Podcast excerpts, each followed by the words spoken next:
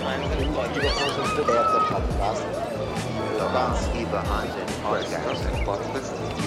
je Iva Hansen podcast. Ovo je Iva Hansen podcast. Ovo je Iva Hansen podcast. Ovo je Iva Hansen podcast. Ovo je Iva Hansen podcast. Ovo je Iva Hansen podcast. Ovo je Iva Hansen podcast. Esto es el podcast de Iva. Ovo je Iva Hansen. Ovo je Iva Hansen. Ovo je Iva Hansen podcast. Ovo je Iva. Je Iva Hansen podcast. Ovo je Iva Hansen. C'est le podcast de Iva Hansen. Dobar dan, ja sam Iva Hansen, a ovo je Iva Hansen podcast. Sa mnom je danas Mire Mrvalj, predsjednik udruge Fajter, koja se bori za um, prava beskućnika.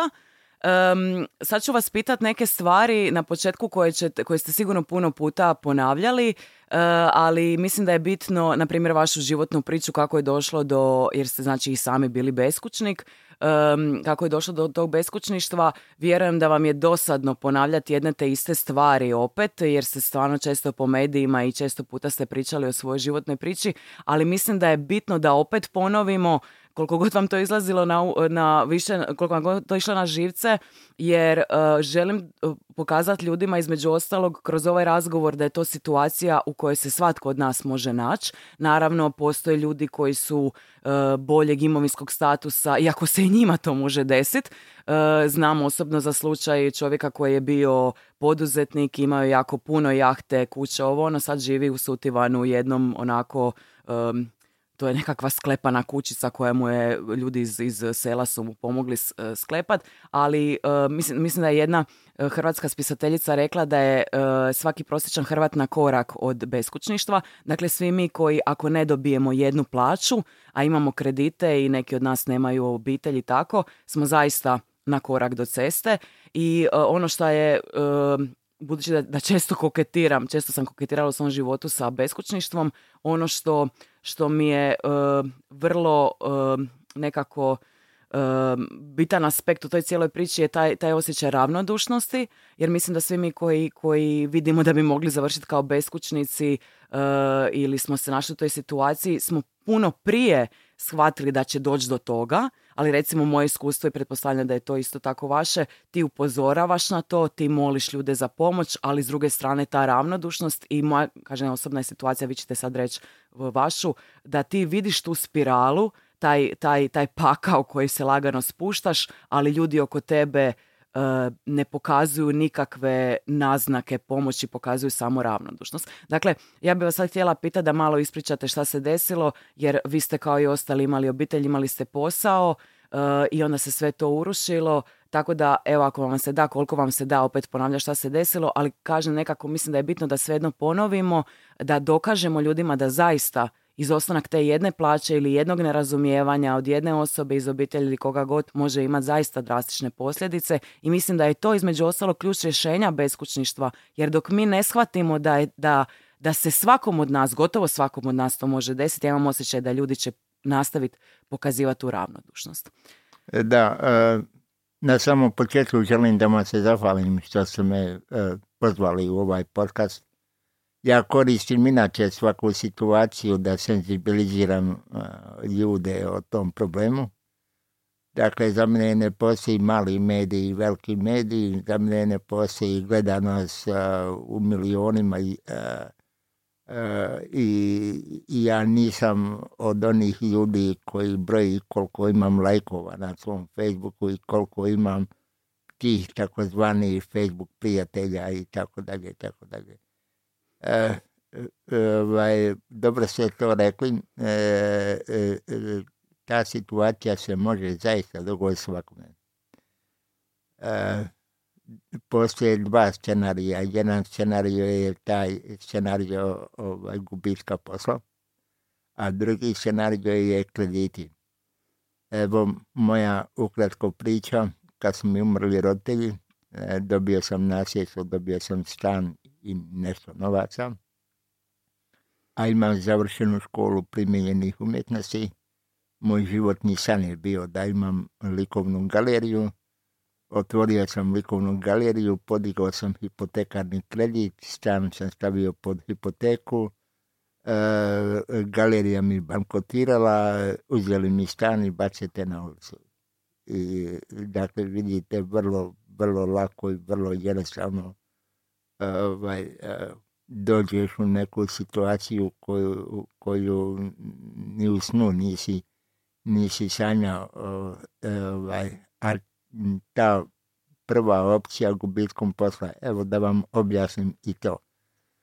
Evo, prije par godina je bilo vrlo aktuelno onih tisuću i pol radnika Uljanika, brodogradilište u Puli, preko noći su ostali bez posla. E, dakle, ova mlađa populacija radnika e, su lako na tržištu rada našli posao negdje drugo ili su otišli u inostranstvo i snašli se tamo u inostranstvo. Starija populacija radnika je, koja su imali dovoljno godina života ili radnog staža, otišli su u nekakve mirovine. A ova populacija ljudi od pedeset godina, koje više niko neće na tržištu rada, koji su već zdravstveno nisu ovaj, ovaj, u najboljem stanju, gubitkom posla neka imaju samo mali kredit i za godinu, dvije oni se sigurno budući beskućnici. Interesantno je ovo, prije pola godine sam imao jedan okrugli stol na kojem sam učestvovao u Rijeci i u sklopu tog okruglog stola e, imao sam i, i posjetu e, prihvatilištu za beskućnike u Rijeci i ja sam tamo već upoznao jednog uh, bivšeg radnika Uljanika, dakle Uljanika iz Pule. E, e, dakle, samo je dvije godine bilo potrebno tom, tom jednom čovjeku da od radnika, čovjeka koji ima dom, kuću, obitelj i sve, da, da postane beskućnik i da bude odbačen od od sviju. Zašto je to tako? Mnogo je predrasuda o tim, o tim ljudima.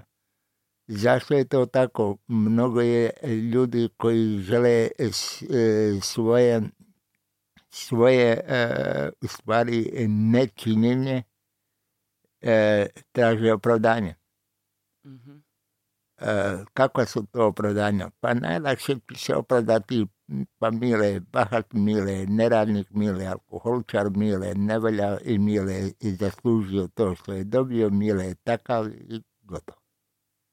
To je, to je, to je najlakši obrazac zašto neću pomoći Miletu.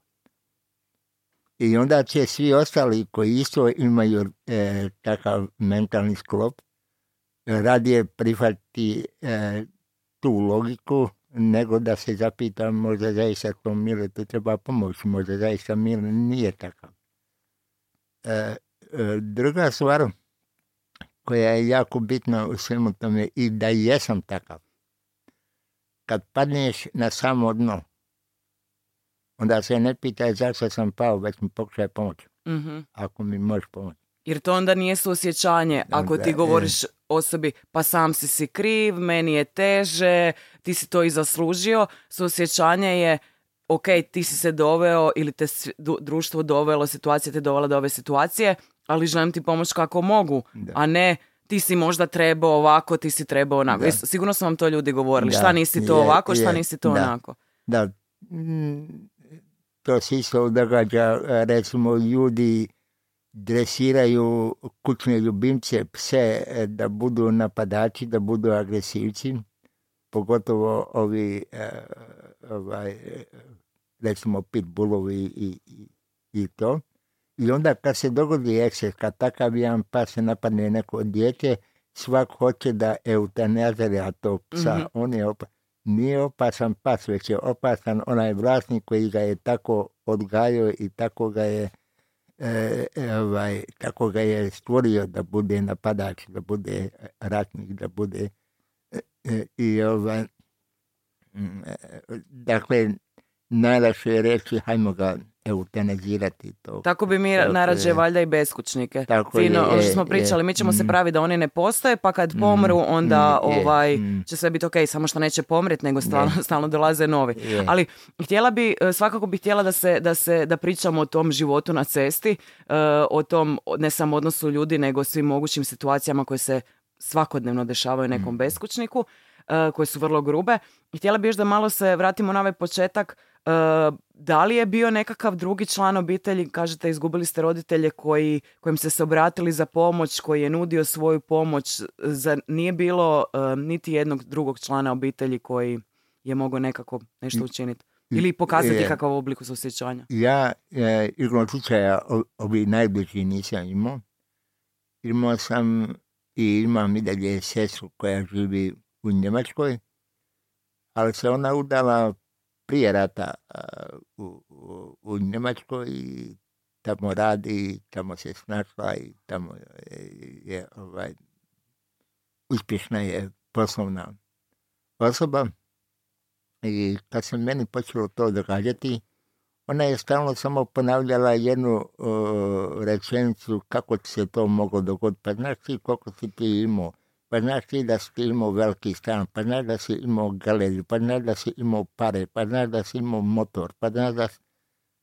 Ali ona ne kuži eh, da, eh, ja, eh, eh, da, da živim u jednom sustavu, sasvim drugom, to nije uređeni sustav mm-hmm. kao što je Njemačka. Mm-hmm. Ona ne kuži da su uh, ovaj, uh, moj, moj kredit, moja banka prodala nekoj nekoj ag- agenciji za utjerivanje dugova gdje su mi dolazili neki, neki likovi na, mo- na moja vrata i prijetili mi i tako dalje, tako dalje. Oni, a, ona ona ne, ne kuži to da, da e, je sustav, e, sustav takav da e, jedino e, te razne inspekcije i tako sistemom korupcije, mita i tako dalje možeš funkcionisati. Ako nemaš to, ako nisi, ako nisi ovaj, platižno sposoban da te advokat neki dobar gura i tako dalje, tako dalje, ti si gotov. I kad si u pravu, to traje onda, dakle, evo imamo sad ovaj slučaj, ovaj, ovaj švajcarski franak imamo u mm-hmm. udrugu. I ovaj, dakle, u toj udruzi je veliki broj vrlo obrazovanih ljudi, vrlo dobrih advokata, pravnika, stručnjaka, ekonomista i tako dalje, tako dalje. To je jedna čitava organizacija ljudi i opet i to traje decenijama, dakle ne godinama. Dec... E sad zamislite nekog malog, sitnog, jednog koji je imao nekakvu galericu tamo, kako da ja vodim sporove sa bankom decenijama. Pa da, čovjek, čovjek je apsolutno premala riba uh, ono, yeah. da se on sad ide boriti s nekakvim bankama, ali ono što mi isto zanimljivo, u zadnj, imala sam u zadnje vrijeme s, uh, priliku se susret sa, pa kako da kažem to, jednim onako, pa, pa mogla bi reći sa podzemljem, s ljudima iz podzemlja, mm. znači u, imala sam priliku upoznati dilere i, i ljude koji su bili po zatvorima i e, kamatare i prostitutke i tako svašta nešto. I ovaj, zanimljivo mi je, a, znači neki od njih su veće face, drugi manje, ali zanimljivo je da ti ideš u zatvor isključivo ako nemaš, znači to su, to su sto, to je doslovno sto ljudi s kojima sam pričala. I znači, dakle, to nije rekla, kazala. Mm. I doslovno u svakom tom slučaju koliko para imaš, to o tome ovisi da li ćeš, da li ćeš završiti u zatvoru, no. da li ćeš izgubiti uh, neke novce, da li ćeš dobiti. Znači, doslovno sistem funkcionira ako imaš para, ti možeš napraviti šta god hoćeš, no. ti nećeš no. ostati bez krova nad glavom, ti nećeš no. ostati bez primanja. No. Ljudi doslovno mogu biti u zatvoru i da im se primanja utrostručuju. Znači, ili ti možeš šta god da napraviš ako im... Znači, znam da postoje odvjetnici koji se bave isključivo time da uh, dečke koje, koji završavaju u zatvoru, um, uh, da njihove obitelji nalaze takve odvjetnike, daju, daju određenu svotu novca i ti dečki izlaze van. Znači, samo se o tome, znači koliko imaš para, dakle, postoje odvjetnici i sudi, suci koji se mimo svog svakodnevnog posla bave isključivo time da određene ljude nakon što dobiju određenu količinu novaca puste iz zatvora. Tako da mislim ono, to je zapravo jedan puno, puno širi, šire, širi problem, jer mislim ako mi uh, tajkune i, i ne znam uh, kriminalce stavljamo na naslovnice najčitanijih časopisa i činimo od njih nekakve ugledne članove društva i njima se divimo iako znamo šta rade, mm. a nekakvog čovjeka koji je, pa i da je alkoholičar i završio je na cesti, mi ga kao da želimo, kao da njega želimo, znači ovog, ovog, ovom se diviš, a ovog želiš ono satrat sa zemljom. Tako da mislim da je i, i funkcioniranje društva uh, i ta, ta korupcija koju ste, koju ste spomenuli, da je to isto uh, problem. Jer da, zaista, ako ti imaš keš, ti nikad nećeš završiti na cesti. I, i, ali, o, ali mislim ovo isto da se vratimo na ovo što je vaša sestra govorila. Nikad nije ni u jednoj toj, tom razgovoru gdje vas je optuživala kako ste vi to završili, uh, nikad nije ponudila da dođete kod nje na mjesec dana spavat, naći posao, ne, ne, nešto. Ona mi je nudila to da dođem kod nje, ono, ovo, ali nisam našao razumijevanje. Dakle, aha, razumijem. U tome je stvar. Dakle, nebitno to što ću ja kod nje doći pet dana, sedam dana i ti pet, sedam dana će mi prisjesti, jer će samo imati popovanje kako si to, da sam bahat, da sam nakav, da sam vakav, kako mi se to moglo dogoditi, da sam neodgovoran, da sam... Razumijete? Dakle, mm-hmm. u, u tome je stvar. Dakle, sestra nije prekinula sa mnom, ja sam prekinula sa sestrom. Da, to sam isto htjela pitati, da li je to toliko nepovratno utjecalo na vaš odnos da vi danas više ne možete imati prisan odnos, jer je, vas je, je postavila zapravo na cjedilu. Je, je, jer, jer, jer ne može se boriti protiv toga, još trebam trošiti energiju na to. E, e, a meni e, najmrže stanje u koje, u koje ja nikada nisam nisam želio da, da upadnem, to je stanje sažaljenja. Ne treba mm-hmm. mi sažaljenja od bilo koga. To, to mi je toliko odvratno, to mi je toliko mrsko. Meni sažaljenje ne treba. Meni samo treba razumijevanje, ništa drugo. Da, jer nekad kad čovjek ti kaže uh, bit će sve u redu, mm. pomoću te na koji god način mogu, to je možda čak i veća pomoć nego da ti nešto fizički da. Da. Jer, da, jer, uh, i to, mislim, to, to, smo, to smo i počeli pričati zapravo, to je nek, to nekako najviše čovjeka boli, to nerazumijevanje. Da. Mislim, očito čovjek i preživi takvo što, ali, ali ta rana od tog odbacivanja društva, da li to ikad može zacijeliti? Da, da. Čuj, e, dakle, recimo, ja sam bio beskućnik tri i pol godine. I živio si kao i svaki beskućnik sa kupljenjem boca po kantama za smeće. Naravno, kad živiš od kanti za smeće, da si prljav i da smrdiš. E, e, imao si jedan put tjedno da odeš, okupa se u Jukićevo, istušira se. Ali, šta imaš od toga što sam se ja okupao, istuširao, kad ja opet čim se mm-hmm. obučem, opet kopam po kantama, ja sam u roku od petnaest minuta ponovo prljav i ponovo smrdim. I onda te ljudi osuđuju mm. zašto si prljav i zašto smrdiš, je, a ti ni je. ne možeš biti čist. Biti čist. I stalno sam imao izbacivanje, ne smijem biti ovdje, ne smijem biti ovdje, vidiš kakav si, vidiš da smrdiš, koda je, koda je to moj izbor. Dakle, u tome je stvar. Dakle, jednostavno ljudi ne, ne žele da shvate da je to situacija, životna situacija koja je ta, takva kakva je. Dakle, nije izbor nijednog beskućnika da bude prljav i da smrdi.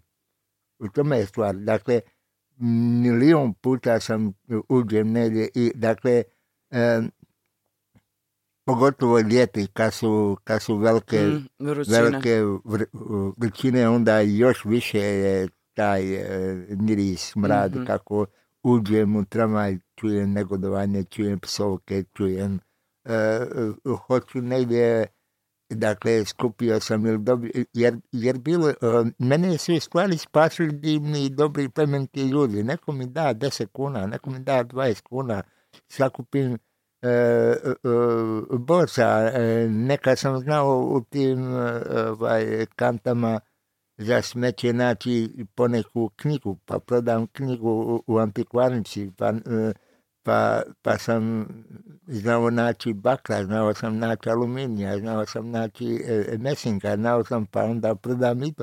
Dakle, e, stalno znači čovjek sam, se stalno nekako trudi. Stalno nekako trudi, kad hoću da negdje popijem kavu, dakle ne kažem milosnije, samo da sjedim negdje da popijem kavu, izbace te, ne daju ti zato što smrdi, zato što si prljav. I, i, i ovaj, dakle, e, a ja sam inače po svojoj prirodi komunikativna osoba i onda mi je puno teže mi je padalo to e, ovaj, što, što ljudi, ljudi ne žele nikakav kontakt. Ljudi prave distancu mm-hmm. od mene, a ja bih želio baš tu komunikaciju, ja bih želio taj razgovor. Pa i treba ti ta toplina yeah. u, u takvoj yeah. situaciji. Ali mislim, isto mi je zanimljivo što ste, re, što ste spomenuli e, te alkoholičare i ono što sam isto primijetila da ljudi koji su alkoholičari, zlostavljači, ne znam, kriminalci, šta god, sve što kao naše društvo ne dopušta, nisu se sami takvi rodili. I kad gledaš e, odrastanje svakog takvog čovjeka, ti vidiš da su i njihovi roditelji bili alkoholičari, možda su ih već kao djecu izbacili na cestu. Znam osobno za djecu od po petnaest godina koji su roditelji ili izbacili e, na cesti ili je situacija bila toliko grozna doma da je čak možda bilo bolje na cesti. I onda, ti ka, i onda mi, ka, o, mi optužujemo te ljude da oni nisu ugledni članovi društva, ali mi smo ih kao društvo napravili takvima.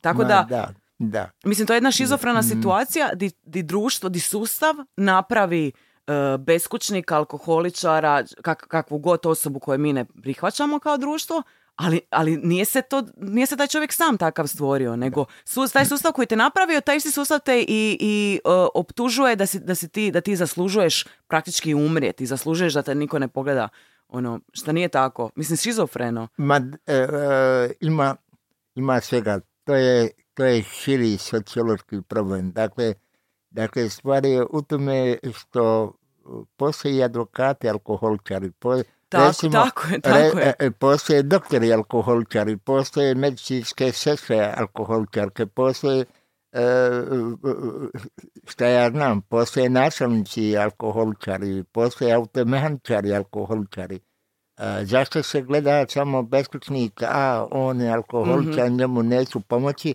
a svi su ostali alkoholičari ok. Sve je ok, a samo, samo on, on ne velja. To je prvo. A drugo, ovaj,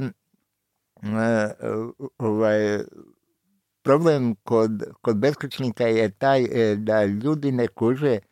Mnogi kažu kako se Mile izvukao, a nije se neko drugi. Zašto je taj mm-hmm, neko mm-hmm. ostao alkoholičar ili, ili tako. Ljudi ne kuže da postoje labilne psihe. Dakle, mm. da nismo svi jaki psiha. Ja sam imao jaku psihu, ja sam takav po svojoj psihi. Ja mogu deset puta pas, ja ću se deset puta usati, ja sam takav po svojoj psihi. Zato mi se udruga zove Fajter. Dakle, mm. dakle e, najteže je savladati samog sebe. To je borba. Borba je savladati sebe. Kad si savladao sebe, ti si jak do neba, ne može ti niko ništa. Jer, jer upravo, upravo ja, dok sam bio beskućnik, ja sam bio jak, ja sam bio moćan, ja, ja sam imao moć unutar sebe. Mm-hmm. Ja sam gradio sebe. To je pravo, kad više je, ništa, jer ljudi je. su skloni reći ja sam moćan, imam taj auto, imam taj mm-hmm. biznis, imam taj keš na računu, ali budi ti moćan kad nemaš ništa, je, kad je. si nitko i ništa. Ja, ja recimo imam jednu, jednu divnu uh, prijateljicu i član moje udruge, ona je manekenka, bivša manekenka, vrlo uspješna manekenka. Sad je to osoba od nekih četrdesetak godina i e, e, sad e, ona kako stari, a ona je čitav život živjela svoje ljepote i zaista je prelijepa, ko anđel, prelijepa je. I sad su se počele pojavljivati bore, porešnjaci mm. i ona ulaže tisuće i tisuće e, eura sada u zatezanje mm. tih, tih bora, tih kako se to sad zove, to ti model, fileri, to. Ja, fileri mm-hmm. to sve, dakle. I ona meni jedan put, mi sjedimo na kavi i kažem, gospod Mile, ovaj, e, moram vam ovo, ovo priznati, kaže, e, ja se sa vama kad nađem na kavi, umjesto da vam ja budem podrška i da vam ja budem vaša snaga, kaže, ja se sastajem sa vama jer ste vi meni snaga. Mm-hmm. Dakle, e, e, dakle e, ljudi, ljudi ne, ne kuže, dakle, mlada osoba koja je do dvadeset pete godine zaradila milijone, dakle ne stotine tisuća, već milijone, koja ima dva auta, tri stana, život, posložen, e, rekao bi se, celebrity i ono i ovo sve, ali ona je duboko negdje počela je stariti. Dakle, ona ima, ona je puno težoj situaciji nego ja. To ljudi ne kuže. Jer ona, ona jednostavno čitav život je živjela taj život iluzije, taj život modni pisa. Taj život... I navikla je da ima. Je, ono što se kaže, je. Da Bog da ima pa nemo. Je. Jer uh, ne, ne. Ti kad nemaš... Njoj je problem uh, što nema više onu ljepotu. Aha. Njoj ali da onda samim ljepo... time i je, proces, je. Ali proces dolaska do posla je isto samim time teži ako živiš jedan... Može ona tu je te milijone i obrnuti ono ili otići u neki drugi biznis, to je nebitno. Može ona uh, otvoriti hotel, restoran, apartmane, dakle može još zaraditi deset milijuna, dvadeset milijuna, pedeset milijuna, sedamdeset milijuna, devedeset milijuna, to nije bitno, to je nebitno. Bitno je to da je ona iz godine u godinu sve nezadovoljnija, nezadovoljnija, a u tome je stvar. Dakle, stvar je njenog zadovoljstva i nezadovoljstva. Ona sada, ona se tim milionima i tim uspjesima i tim što se drži u, u, u džesetovima i, i tako dalje, i tako dalje, koja i sada u četrdesetim godinama na tim internetskim mrežama pokazuje svoje savršeno tijelo i tako dalje. Naravno, to savršeno tijelo je uz, uz puno šopiranja sada i, i svega toga. Dakle, ona i dan danas sa četrdeset i nešto godina samo isključivo je, je svedena na tu lutkicu, na tu barbiku koja želi biti ta barbika. I, i to je, je čitav smisao, smisao e, života. Ljudi kad vide Sofiju Loren koja ima osamdeset sedam godina, izgleda kao da je četrdeset godina, ali Sofija Loren nikako da shvati da je njoj osamdeset sedam godina. Možeš ti izgledati, ali tebi je, moja draga Sofija, osamdeset sedam godina i, i ona se sa tim ne može pomiriti. Da, to je to se, uh, super da smo, pok, da smo pokrenuli uh, tu temu kako...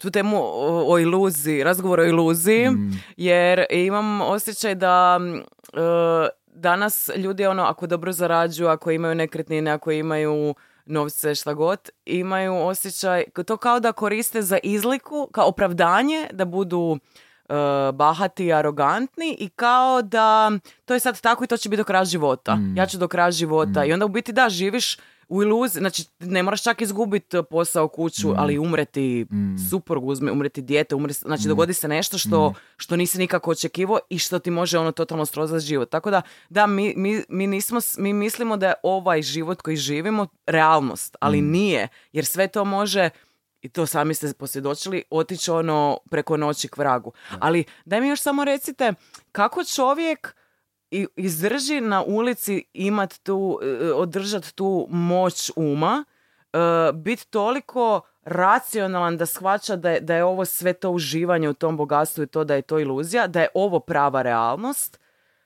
Kako, kako izađe na kraj s tom realnošću, sa, sa činjenicom da si ti svaku sekundu svog bivanja na cesti izložen premlaćivanju, silovanju, ne znam, svim mogućim oblicima zlostavljanja. Kako čovjek ne poludi do kraja, kako čovjek spava, vi ste rekli, tri godine ste spavali sa nožem i, i palicom, niste, niste ni znali šta znači san, to nije ni bio normalan san. Ka, kako čovjek, kako to izdrži? Pa e, to se, sve to događa isto i u ovom takozvanom normalnom, normalnom svijetu. Tamo E, neko da bi uspio mora se saginjati do, do poda svom šefu, svom direktoru, mora se e, neka tamo jedna tajnica mora davati svoje tijelo, mora se ulizivati, neka tamo sekretarica mora, mora muljati jer joj šef kaže moraš ovo, moraš ono. E, neki, neki tamo e, e, doktor će operisati nekoga preko reda zato što mi je ovaj mm-hmm. dao bez obzira što će možda, uh, možda je došao na red neko siromašan, što će taj neko mm-hmm. siromašan i, i umrijeti, baš kao briga, važno je da je on dobio pare i on će ga operisati. Dakle, vidite, u svim tim aspektima postoji to isto što postoji u tom, u tom beskućništvu. Dakle, e, e, jednako je gadno biti u toj situaciji koliko je meni bilo jednako gadno mm-hmm. u, u, u svoj ovo. Svi smo kao zr- žrtve nekih svojih zatvora, svoji, ajmo reći. Svojih zatvora i svojih nekih hireva. Dakle, ako je, ako je čovjek spreman u životu pognuti glavu, bez obzira šta, bez obzira ko si, bez obzira na kojoj si funkciji koliko miliona, ti si jadnik, ti si jad. Kad nisi spreman ni po bilo koju cijenu pognuti glavu, onda si jak. Mm-hmm. Dakle, uh, recimo, koliko puta mi re, sad vidimo, dogodilo se nešto u nekoj, u nekoj bolnici, ne možemo da vjerujemo da se to dogodilo i, ovaj, i svi uh, uh, imenuju mediji tog ravnatelja ili tog nekoga koji je napravio taj veliki propust. Ali puno su gori ovi jadnici koji šute. Mm-hmm. U toj bolnici. Oni su zlo. Nije taj, dakle, taj radi to zbog ovih što šute. Pa to ono što se kaže, da bi se zlo nastavilo događati, sve što treba je da, norm, da običan čovjek šuti. Da, to je to. Dakle, to su jadnici. Nisu krivi. Ovaj samo koristi priliku da ima oko sebe hrpetinu tih koji šute. Hrpetina tih koji šute. To je zlo. Zato nam se događa sve. Zato je Hrvatska na samom dnu, jer postoje ljudi koji šute, masa i koji šute. Pa i ovi izbori, evo sad ćemo imati izbore, izađe ih samo dvadeset posto na izbore. A oni osamdeset posto samo pametuju po kavama i po, i po ovaj, u, u privatnim razgovorima kako ne valja ha de ze, es de pe, Tomašević, možemo onaj, ovaj, tamo, vamo. Ali uh, on ne ode uh, da nešto mijenja svojim glasom. Na, dakle, osamdeset posto ljudi ne izađu na izbore, a tih osamdeset posto uh, oni, oni su ti koji se bune što je, što je, što je takva... A u situaciju u kojoj bi mogli nešto promijeniti šute. Je, da. Da, mislim, ja, meni je uvijek zanimljivo ove, uh, ova, kad, bude, kad budu ova prvenstva nogometna i onda nastane baš histerija, baš to, me, ne znam, ja poštujem ljubitelje čega god, ali meni je to kad ljudi su tako histerični, kad vrište, kad se bacaju po cesti, hodaju goli, svi kafići puni, to se sluša, zna se isto tako da ka, u tim situacijama kad su ta prvenstva da je e, broj e, žrtava obiteljskog nasilja povećan, da ljudi koji su skloni alkoholizmu još više piju, da je još veća stopa agresije društva i tako to. I mislim si, znači ono stane promet, ljudi su to, ono totalni kolaps. Ja si mislim, pa daj zamisli da svi ovi ljudi odu na Markov trg, znači, ono, šta će pucat po nama? I da počnu pucat po nama, Europska unija bi napravila, ono, mučenike od nas, poslala bi nekog. Znači, to, to mi je suludo, ta silina emocije i bijesa da se fokusira, ne znam, na nekakav, ono, državni puč, ne znam šta, pa, mislim, nešto bi se moglo promijeniti. I, sad, i onda kad, kad, se, kad zaista ti ljudi mogu nešto reći, onda totalna tišina. Nema bacanja mm. po ulici, nema vrištanja, nema deračine, mm. nema ekstaze. Pa zato, zato što ovaj, živimo u tim nekim virtualnim vremenima. U iluziji. A, a ne to samo to. E, e, nikada, recimo, tisućama godina postoje ratovi. Tisućama godina. Nikada ni jedan kralj neće reći svojoj vojsci poginite da bi ja ostao kralj. Nikad. Ali kad im kaže ovaj, onaj protivnik vas mrzi zato što ste katolik, zato što ste musliman, zato što ste pravoslava, zato što ovi će si krenuti. Dakle, treba, treba naći samo neku dobru spiku kako, kako te ljude e, mobilisati da oni kre, krenu. A u stvari iza toga stoji samo e, jedna bolesna želja jedne, jednog kralja ili jedne kraljevine ili jednog e, da, da ostanu, ostanu na, na vlasti. Dakle, sve imperije svijeta i, i, imaju samo tu ideologiju, samo ti prspe ideologiju, ti se upati za tu i, ideologiju, bez obzira kakva je vjerska, nacionalna, A, a, a, ovaj, e, socijalna i, i, i tako dalje i tako dalje. Ili pa, možda...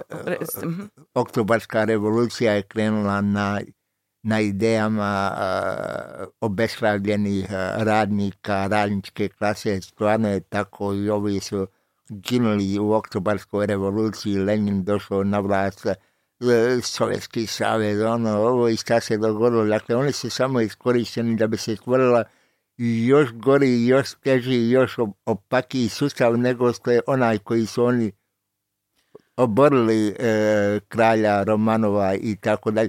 Dakle, e, stvar je u tome što ljudi ne vide, e, što ne vide dalje e, od, od, od svog nosa. Dakle, i, i kad si se žrtvo i kad si nešto uspio, umjesto da kad vidiš da je to krenulo Pogrešnim, pogrešnim, da opet ti ljudi izađu, ne. O, o, oni se, oni se on, sad, sad to, e, to postaje, e, postaje tako da, e, dakle, to je sustav poremećenih vrijednosti. E sada, ako, ako, ako Mile tebe očinka za nešto, čak ću izmisliti nešto, a napredovat ću nešto, e, recimo sad ću ja u u ovaj, ovome podcastu biti vlasnik ovoga, ovoga studija, ali pod uvjetom da tebe opankam. I onda ću ja fino opankati, ja dobio svoj studio. Dakle, to je ono što mali ljudi odjedanput počnu napredovati u tim, u, u, u tim nekim, nekim, nekim sferama, ali, ali nisu to napredovanja uh, uspjehom, rezultatima, sposobnošću i tako dalje, tako dalje, već podobnošću. Sad postaješ podoban sustavu. Odmah počneš napredovati. Onda ću kasnije kupiti još jedan studio, pa ću kupiti er te el, pa ću kupiti Hrvatsku televiziju. Pa ću... Dakle, da, ali jedini uvijek da budem podoban sustavu. Dakle, jedini onda počinje samo borba podobnosti. Pa da, valjda, no. Možda je to onda korijen... Uh... problema beskućništva. I svih problema, svih ne samo... Problema. Ne ako samo nisi da... podoban, yeah. Snosit ćeš drastične posljedice. Drastične posljedice, to je problem. Yeah. A i mi smo navikli da nekako kao društvo, da uvijek imaš nekog rođaka, da će ti nešto platit, pa će tebi neko nešto srediti. Nešto srediti. E, I otići kod doktora, i izgraditi kuću, mm. i ne znam, pokrenuti biznis. Sve ako imaš nekog lika koji ćeš dati neke novce, zbog kojeg će tvoji sugrađani mm. patit, jer ako ti odeš na, na operaciju um, na vrijeme, a mm. drugi ljudi zbog tebe jer si došao na red moraju čekati po četiri godine, pa pitaj Boga hoće uopće mm. doživjeti mm. tu operaciju, mm. uh, ili trebaš kredit da bi, da bi ono, uh, ne znam, pokrenuo biznis. Uh, da, neko može dobiti sto milijardi čak sa krivotvorenim papirima, a ti ne možeš da ti treba za... Uh, uh, operaciju karcinoma trebati pet do šest tisuća eura, neću dobiti. Uh, ovaj, tako A... se i, i, i dogodilo meni. Dakle, ti hipotekarni krediti. Uh, ja sam čitavo vrijeme sam se u stvari borio, uh, kad sam, iz početka sam ja uh, vraćao rate potpuno, uh, potpuno u redu. Uh, dakle, već sam uh, preko jedne trećine tog to mm-hmm. kredita otplatio. Ja sam tražio samo reprogramiranje mm-hmm. e, mm-hmm. mog duga. Dakle, nisam rekao, ok, potrošio sam, neću vam vratiti, baš me briga. Dakle, samo sam tražio da čim su oni vidjeli da, da, da meni šteka, u, u čemu je stvar? Dakle, oni su, prvo sam im vratio jednu trećinu. Dobili su moj stan od osamdeset sedam kvadrata u centru Sarajeva koji, koji realno na tržištu vrijedi, vrijedi ovaj, u to vrijeme kad sam ja bio beskućnik oko dvjesto pedeset tisuća maraka njemačkih, jer ta su bile njemačke marke. Dakle, oni su za onih ostatak mog duga od, od nekih osamdeset i nešto tisuća maraka dobili takvu stančinu. Dakle, njima je interes da im ja ne vratim, ne da im vratim.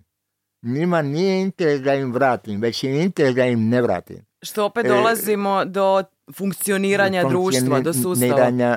sustava. Dakle, ja sam sada došao u situaciju da nikako nisam mogao vratiti te zatezne kamate, ne moju glavicu. Dakle, mm-hmm. zatezne kamate su toliko, rokovi su takvi i, i, i naravno uh, advokati koje sam ja uh, uzeo, uh, koji su me stalno lagali da, da sam ja u pravu, da ćemo mi to... Ako neće na prvo stepen, idemo na drugo stepen, idemo na treći stepen. A meni samo uzimao pare. A ja vidim da me to samo, samo me vodi do, dok mi nije došla ovrha. I, i, i, ovaj, e, dakle, to je, to je taj sustav koji, koji tako funkcioniše. Ne da vratiš, već baš oni se obraduju kad ti ne vratiš. Jer oni su dobili kud i kamo više kad im ja nisam vratio. Ali da, ali u biti onda ni ne možemo očekivati od običnog čovjeka, jer ja imam osjećaj da prosječan Hrvat obožava korupciju, on glorificira korupciju, on, on uživa u tome, on uživa u tome da uzme svom sunarodnjaku. Znači kako da, da onda čovjek uopće e, pomogne beskućniku ako, ako je prosječan Hrvat ili Balkanac, to je, to je naš, naš uh, način uh, funkcioniranja od kad postojimo. Ono, zakon jačeg, zakon, zakon moćnijeg je uvijek tu od kad, od kad ono, postojimo uh, na vlasti. Tako da, da prosječan čovjek u biti, ja mislim, uh, njemu, nje, on po, podupire uh, takvo funkcioniranje institucija. Pa upravo smo, upravo smo to rekli, dakle, kod nas se napreduje po sustavu podobnosti, mm-hmm. dakle, e, ovaj, e, imate, imate recimo, na primjer, e, hipotetski, nekoga ko ima pet krava i svi mu pet krava oteli, čitavo selo šuti.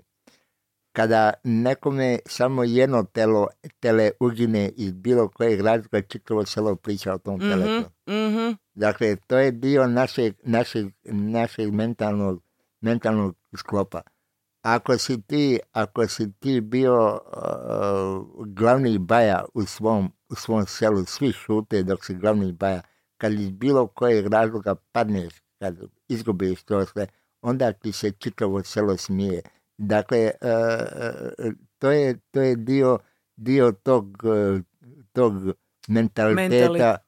u ljudima. Uh, ovaj. A jer se taj mentalitet ipak malo promijenio s obzirom da zaista često dajete intervjue i, i zapravo kroz te intervjue obrazujete ljude, informirate ih o, o, o, o situaciji beskućništva. Da li, da li vidite ikakve promjene u tom mentalitetu?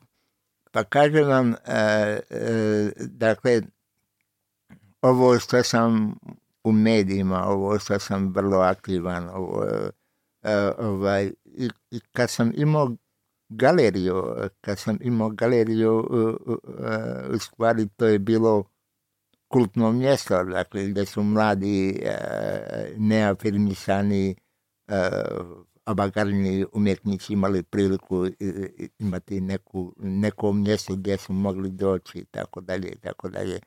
E, dakle, nije mi profit bio na, na prvo mjesto. E, sve ovo što ja govorim i sve ovo što ja sam, ja sam kao ikebana na, na, na stolu, jer, jer njima, njima trebaju ikebane, njima trebaju e, e, recimo to, je, to, su, e, to su te e, te floskule e, tipa, evo vidite, ima jedan Mile koji, koji može, može bez ikakvih sankcija udarati po vladi, po ministru, po Plenkoviću, po Milanoviću. Vidite, njemu, njemu ni, ni dlaka sa glave ne fali.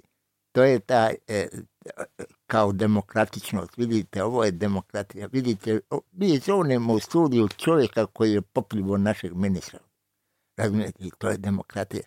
I kao iš, ne samo demokracija, nego nekakav show, vidi, to je zanimljivo, oni se svađaju. I, i, i onda, i onda, šta se događa? Ja sam u to, taj studio došao tramvajem i ja sam uh, ovaj, uh, održao tu emisiju i vratio sam se ja tramvajem doma. Taj ministar je došao u blindiranom autu koji, koji vrijedi E, ko, ko ovaj, socijalne pomoći za deset tisuća beskućnika i on tim blindiranim autom ode, ode doma i, ovaj, i on je i dalje to što jese, a, a meni tamo neka, neka bakica u tramvaju kaže: "Jo, gospod Mile, ja sam vas gledala na televiziji, sjajni ste bili, ma bravo, to je bilo." A ne kuži ta jedna bakica da je, e, da je to isto kao kada mrav padne na slona i sada mrav treba da obori slona. Dakle, jednostavno ja sam mrav na tom slonu. I, vi ste i kao dio scenografije kad dođete da, tamo. Fikus, ja, da, fikus, ali zapravo se nikad ništa konkretno ne napravi. Nikad ništa. Nikad ništa. Ne, e, I, isto mi je, pardon što vas prekidam, mi je zanimljivo da ne zaboravim što ste rekli na početku, da vam nije bitno u kakav medij dolazite. Da li ima tisuću klikova taj, ta osoba koja je tisuću pratitelja ili ne znam pet tisuća, petsto tisuća ta osoba koja vas poziva u intervju. Što je, što mislim, ali u tome zapravo je problem, jer to što smo pričali, ja već deset godina sam novinarka i pokušavam napraviti intervju sa beskućnikom, ali je to ogroman, veliki, histeričan ne od svakog urednika. Mm. I onda da, kako da, da i, i, i takve priče dođu do mainstream medija ako urednici su apsolutno protiv toga, a s druge strane čak i kada dođu takve priče do mainstream medija ispadne da su ljudi samo tu kao dio scenografije, a ne radi nekakvih konkretnih promjena. Pa da, da, li, da li postoji ikakav tračak on nade za, za ovu situaciju da se bar donekle riješi, jer ono u Hrvatskoj, e, u Zagrebu je jedno dvije tisuće beskućnika, jel u Hrvatskoj da. je deset tisuća, jedan taj auto blindirani bi mogao pružiti pomoć za sve beskućnike u Hrvatskoj. Je, je. Da, li, da li onda postoji ikakav tračak nade, ika, ikakva sitna idejica, zameta kako bi se ovo moglo, ili, ili možda samo moramo nastaviti na tom probuđivanju ljudi? Mislim, postoji li ikakva, ikakva, ikakva nada? Pa sigurno da, da postoji. Kad će se ona dogoditi, jer, jer civilizacija je takva. Ona je turbulentna, ona se mijenja. Sadašnja situacija u odnosu na prije pedeset godina, pogledajmo samo, bila su dva velika pakta, bio je veliki Sovjetski savez, veliki NATO pakt, veliki Varšavski pakt, velika Jugoslavija, moćna Jugoslavija i tako dalje, i onda se to raspalo. Prije tisuću, dvije tisuće godine bio je veliki Napoleon, bio je veliki Cezar, bio je veliki, bili su veliki Mongoli, bili su veliki oni, bili su, pa je to sve se izgubilo. Dakle, to je, to je ta uh, turbulencija koja postoji. Dakle, šta će se dogoditi od Hrvatske, to niko ne zna. Može krenuti, neka dođe samo neko, neko na vas koji stvarno želi napraviti, on može to promijeniti, ili ko želi još više rasturiti, on će rasturiti i ovu malu, malu Hrvatsku i, i, i, i tako dalje. Dakle, to su ciklusi koji, koji, koji su stalno, koji, koji su konstantno. Dakle, da li će se promijeniti? Hoće sigurno, sigurno to hoće. Da li nabolje ili nagore, to ćemo, to ćemo vidjeti. Međutim, problem, problem je sada što nekada ovaj, sve, sva, svi ti, te promjene su se događale kroz desetine godina, kroz mm. stotine godina, kroz tisuće godina i tako da. Sad živimo u, u, u, u vremenu hiper, hiper e, e, ovaj, e, ovaj, e, e, hiper svega bi ja hiper rekla. Svega. Hiper produkcije, hiper proizvodnje, hiper konzumerizma, hiper e, gluposti. Da. Ali, da. ali što je najvažnije, dakle sad je informacija, mediji, internet postao u stvari najjače oružje. To je sad oružje. Mm-hmm. Sad je to oružje. Više nije oružje, tenkovi više nisu oružje. Uskoro će se boriti roboti, više ljudi neće se. Dakle, uskoro će se stvarati ratovi između, ovaj, vještačke inteligencije i vještačke inteligencije. Dakle, dakle ovaj, više ti ne treba uh, rov, više ti ne treba puška da bi ti tamo se borio protiv nekoga, već će se stvarati neke... Uh, dobro bi bilo da ljudi pročitaju malo Orwella mm-hmm. i, i, i njegovu osamdeset četiri. Četvrtu, i ovaj, dakle, ali da, u biti teško je reći, jer toliko se brzo sve događa. Sad se sve znamo... događa puno, puno brže nego, nego prije, recimo, sto godina kad se to sve... Jer eh, informacija od sela do sela treba mm-hmm. prije... A danas u sekundi se prenosi. Ali, ali mislim, imamo i tu veliku emigransku krizu.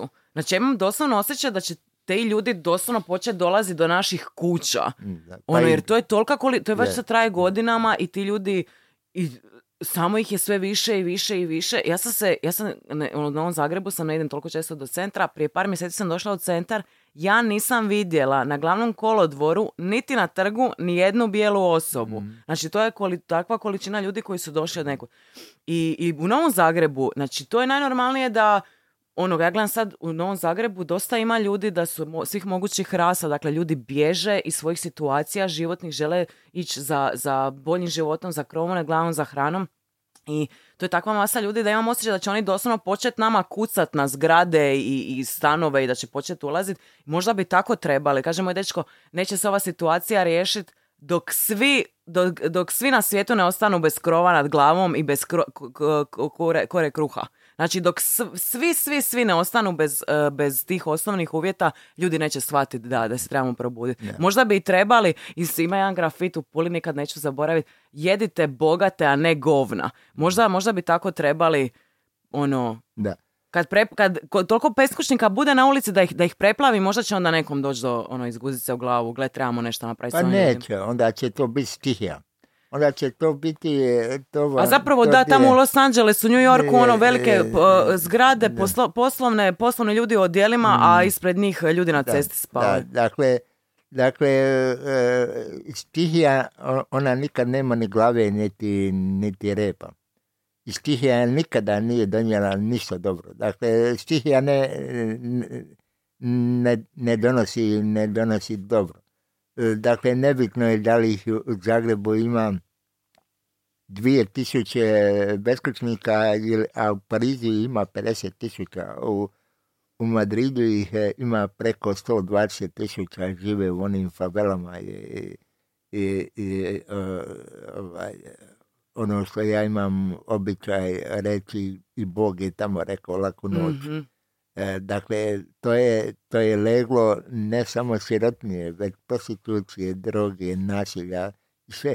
I to je, e, i to niko ne menja. Dakle, te favele postaju sve veće i veće, sve šire i šire. I bliže su centru i, i grada, bliže, nikom nije to problem. I, i nikome to nije, nije problem. E, stihija ne donosi ništa, dakle... To su, to su ljudi, ponudimo samo, ponudili tamo neki, neke male, male ustupke. Ja sam baš jutros ovaj, razgovarao sa jednim penzićem koji je dobio ovo od, ovaj, od, od vlade ovih onaj tristo eura ove, ove pomoći.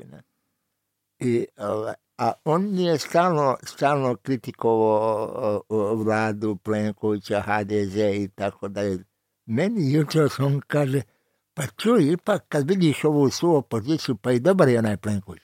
Dakle, kupiš ga za tristo eura. Opet se vraćamo na ono što ste rekli. Ne. Čovjek koji neće pognut ne. glavu, ne. on je nepodoban. Ne. Svi ostali koji će pognut glavu i za pet kuna i za tristo kuna. Ne. Za tristo kuna je on kupljen. Još neka jedan put dobije tristo kuna, on je glasač. Znači, n- ne postoji rješenje ove situacije. Ne, dakle... To je zaključak ovog podcasta. Je, je, Tako ćemo privesti situaciju kraju. Je, je. Dakle, ne, ne postoji rješenje. Na, na nama je da se borimo. Dakle, to neka...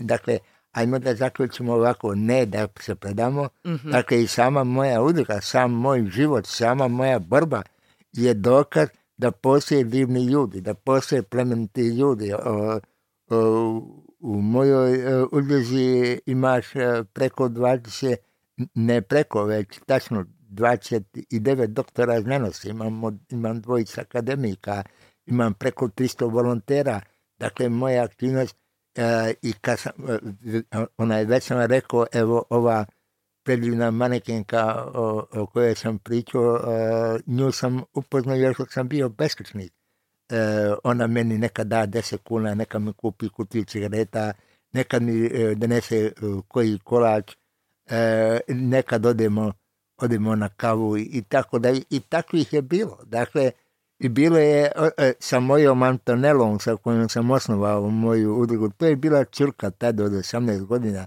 koja je primila tada nepoznatog muškarca u svoj dom i, i da se okupam i stuširam i jedem i sve. Ona vas je u biti makla sa ceste, jel? Ne, ne, nije, ali hoću da, da ti kažem, ona je ta sa kojom sam osnovao udrugu i sa kojom sam krenuo u, u ovu uh, avanturu koja se zove Fajter.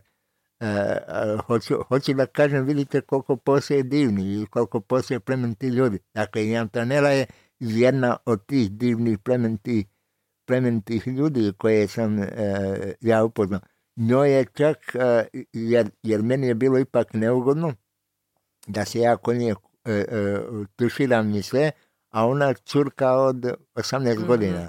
I onda, pošto ona to shvatila, ona meni ostavi ključ i kaže, ja ću otići prešetati za jedno sat, dva. Dakle, možete zamisliti, dakle, jednom nepoznatom čovjeku. Da mu daš ključ svog stana. Da, ključ svog stana, da se okupaš, da mi ne bi bilo neugodno. I za sat, dva, ona dođe i onda napravi mi ručak i pojedemo ručak i tako dalje, tako dalje. A, a bilo je tu i drugih osoba koji su vam pomogle? Da, pa je, je, kažemo, dakle, e, e, e, to je, e, jer zato sam i osnovao udrugu.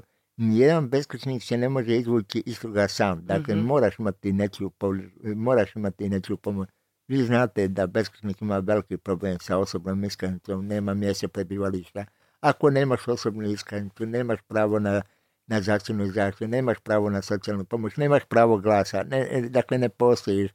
E, onda ta stigmatizacija, onda ovaj, ti u, uvjeti u kojima, u kojima živiš. E, alkoholizam, opet da se vratimo na to, da, da, da poentiramo, kod mnogih beskućnika nije uh, ovaj uzrok situacije, već je posljedica. Mm-hmm. Dakle, to je posljedica situacije. Alkoholizam je u stvari kod mnogih beskućnika suicid, oni se mm-hmm. ubijaju alkohol, oni misle da je to kraj. Mnogo beskućnika i sada priđite mu, pitajte ga kako vam mogu pomoći, on će vam reći osam je na miru. Da. Dakle, ne zato što njemu ne treba pomoći, već je on predao se, on se izgubi, on je gotov. Dakle, to su ljudi koji se predali, pusti ga na miru i to je to. Dakle, mnogo ih ima koji će ti reći, pusti me na miru.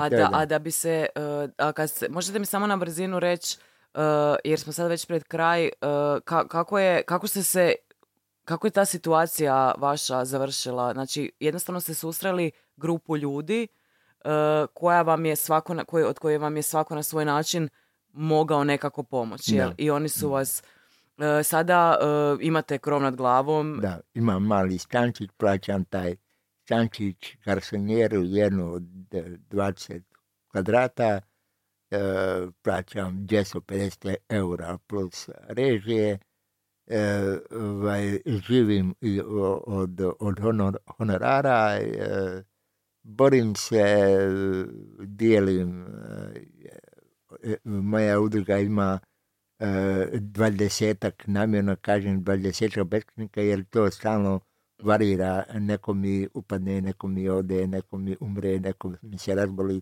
Tako da ovaj, to je dvadesetak o kojima mogu skrbiti i hranom, i higijenskim potrepštinama, i, i noćem. I imam humanitarni časopis Ulični Fajter i oni prodaju taj časopis pa zarađuju sebi za život. Tako da tih dvadesetak ljudi, to su ljudi sela koji više nisu beskućnici, to su sve bivši beskućnici koji zahvaljujući u mojoj udruzi sada mogu plaćati sebi neke sobice, neke neke mm-hmm. male gasoljnice i tako dalje. A koliko država pomaže uh, u radu udruge vaše? E, država, država pomaže nula plus nula kuna. Yeah. Znači, to što ste udruga... Ne, ne, ne to. Zna. Dakle, uh, ja, ja sam ne želim nikada aplicirati, uh, jer, jer moraš imati taj mentalitet, guzičarski mm-hmm. mentalitet da bi nešto da, da bi nešto dobio. Dakle, sve što stvaram, stvaram ja kroz kreativne radionice. Kroz, evo, nedavno sam imao ovu vrlo uspješnu izložbu, ovaj, prodajnu izložbu, gdje su umjetnici, slikari meni davali e, slike moje i, i, i moji beskućnici su dobili po šezdeset pet e, eura od prodaje mm-hmm, tih, mm-hmm. tih e, slika, okrugle stolove, e, javne tribine, poetske večeri. Dakle, to, to sve e, ja organizujem i, ovaj, i ne trebam tamo moljakati nekoga i tražiti nekoga i I, uh, ovaj, opet se nekako ponižavati. Je, je, jer, jer svi mi znamo kako, ako hoćeš, ako hoćeš uh, sredstva od Ministarstva kulture, Ministarstva obrazovanja, Ministarstva socijale, zna se ko tamo dobiva i ko. Pa pogledajte, deve, pogledajte ove A P N stanove, ko dobije Božan, ovaj, ovaj uh, ovaj ministar uh, ovaj, obrane je dobio A P N-u mm-hmm. stan koje, koje plaćamo mi. Mislim da to dobiva sirotinja, da dobijete vi kao mlada osoba, kao student, kao on, dobiva jedan ministar koji ima plaću dvadeset sedam tisuća. Ali, ali mislim i sama činjenica mm. da ono, kad gledaš, kad hodaš po Zagrebu, po centru, sa, cijeli ovaj potez, cijela Maksimirska Ilica, sve tamo do, do Črnomerca, to je groblje, to je slobodno mogu reći groblje. Mm. Po centru grada, mislim, uostalom spavali ste u takvim masu, mm. ma, ima masa, masa tih napuštenih prostora, pa čak se ne moraju dati ljudima nekakve vile, ono, da žive u njima, ali postoji toliko prostora koji su čak u koliko toliko dobrom stanju, nisu ono za rušit, ali niko ih ne koristi, u vlasništvu su države i grada i mislim da se ništa od tih prostora da. ne može pokloniti. Pa, pa to je taj, taj mentalni, mentalni sklop, to ljudi ne kuže. Dakle, dovećete u tešku situaciju, jako tešku situaciju i kad ti dam tristo kuna ljubit ćeš me u stražnicu. Mm-hmm. To me je stvar. Da. Dakle, to je mentalitet, to je mentalitet tih ljudi. Zašto je recimo sicilijanska mafija jako, jako popularna a, u Siciliji? Zato što a, oni su kao jedna vrsta sindikata. Dakle, tamo neki, neki jadnik zaglavi iz zatvora deset godina, petnaest godina jer je pao za, sa par grama droge, ali će ta mafija njegovoj obitelji dati dati ovaj pet tisuća eura, a vidite kako je ovaj dobar dao mi pet tisuća. To je to. Dakle, oni sa pet tisuća eura kupuju uh, privrženost tom mafijaškom bosu tamo mm. uh, u Palermu ili, mm. ili, ili, ili bilo gdje. A, a, a ovaj glupan u zatvoru kaže, vidiš kako ja imam bosa, ja u zatvoru, a on mi dao mojoj obitelji. A on osuđen na deset godina, ali njemu je to taj boss. Mm. Iako zbog njega u stvari robija mm-hmm. i deset godina će izgubiti svog života, njemu je taj boss. Taj boss. To je pravi boss, vidite kako je on dao. To je taj mentalitet. A, a da li onda, evo da završimo na kraju, um, da postoji li neki način na koji običan čovjek može... koji, koji možda šta će reći, ali ne mogu se ja boriti protiv korupcije, protiv sistema, ne mogu ja riješiti, ne mogu ja dati od sebe, ne mogu pozvati nekog da živi u mom stanu. Da li postoje onda neke, neki sitni znakovi pažnje, pomoći koje jedan prosječan Hrvat može pokazati u ovoj situaciji, kako može nekako pomoći? Pa ima, kažem vam, evo, u mojoj ulici koliko ima divnih ljudi i tako dalje, i tako dalje. Dakle, e, ovaj, e, jednostavno, e, e, na primjer, ja sam, baš smo pričali prije ove, emisije. Evo, imamo recimo hospiciji u, u Novom Marofu. Tamo ti ljudi, e, dakle, to su ljudi u terminalnim e, fazama karcinoma i ovaj, to je samo pitanje dana kad će umreti. E sad zamislite, e, na dvadeset pacijenata je samo jedna medicinska sestra. Tamo nema morfija. Dakle, to su ljudi koji umiru u tako nehumanim uvjetima. To umiru u takvim strašnim mukama, u, u takvim... E, e, jednostavno treba znati e, reći, jer inako ćeš umreti u patnjama. Ne želim takav hospicij. To nije moj i ne želim. Radije ću umreti na ulici, radije ću umreti u svojoj ruševini nego, nego vezan za, za krevet ko, ko, ko, ko, životinja. ko životinja neka. Dakle, ljudi trebaju znati reći ne, to ne želim tako. I to je, to je zapravo da problem čitavog funkcioniranja društva. Ako, čitavog, ako smo na, samo ponavljamo te ljude koje, koji, koji, po, po, koji pognu glavu, mm. koji se boje reći ne je. I daju od toga, od toga uh, pa i da, i to je vrlo jasno. Ako kažeš ne, uh, društvo će napraviti sve da te se riješi, da, da potrudit će se da snosiš sve moguće sankcije uh, i na kraju kad padneš, kad ostaneš bez krova na glavom, bez hrane, još će ljudi reći to si i zaslužio. Da. Tako da da, možda nekako, kako, koji onda da zaključak, kako da privedemo ovo, e, ne treba se prepuštati ono apatiji, treba se boriti, mislim sam Fajter, to što kažete, zato se i tako zove udruga, ali, ali opet nekako mi ono, tre, bol je tu ipak prisutna. Pa, pa je, ali kažem vam... E... E, ovaj, ja e, sad ću biti malo... malo vulgaran, naravno, u, u, u granicama ovaj, pristojnosti. Puno ću lakše stvariti svoj izmet, jer je to moj, nego da jedem vaš.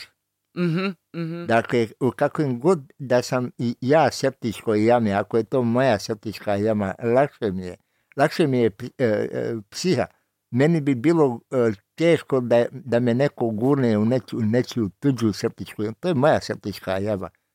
I to je moj izmet i onda mi je lakše.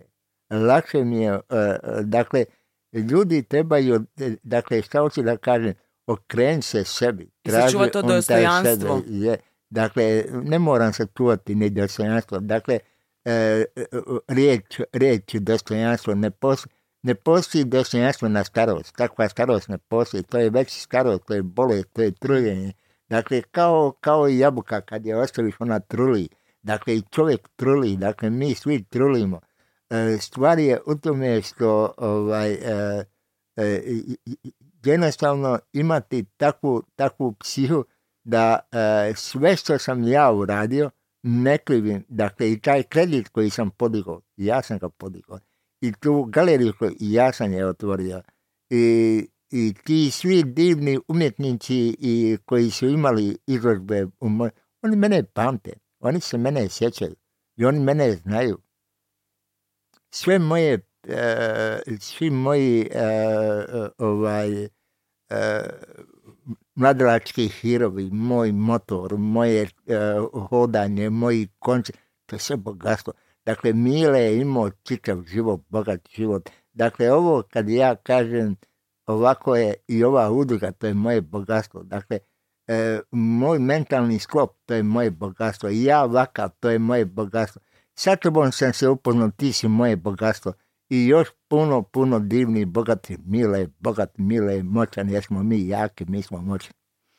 Pa evo, mislim da možemo onda završiti sa ovim uh, krasnim riječima. I stvarno sam bi još htjela reći da uh, ova, ova manekenka što je rekla da, ima, da osjeća vama tu snagu. Um, ja čak više osjećam kad sam tu s vama...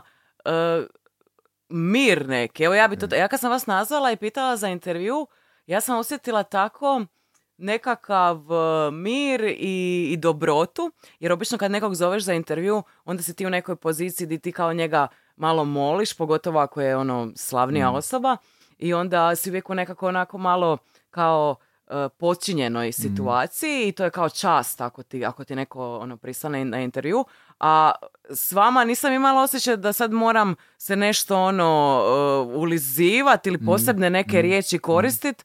Uh, vi ste odmah pristali i mislila sam si, Bože dragi, kako ono, zar stvarno mora uh, život slomiti čovjeka da se može s drugim čovjekom pri- razgovarati sa toliko puno uh, ljudskosti i, i jednostavnosti. Da, ali, ali ne mora se to, ja sam takav bio uvijek. Dakle, a i to, to što kažete, da. Dakle, ja sam kao malo dijete.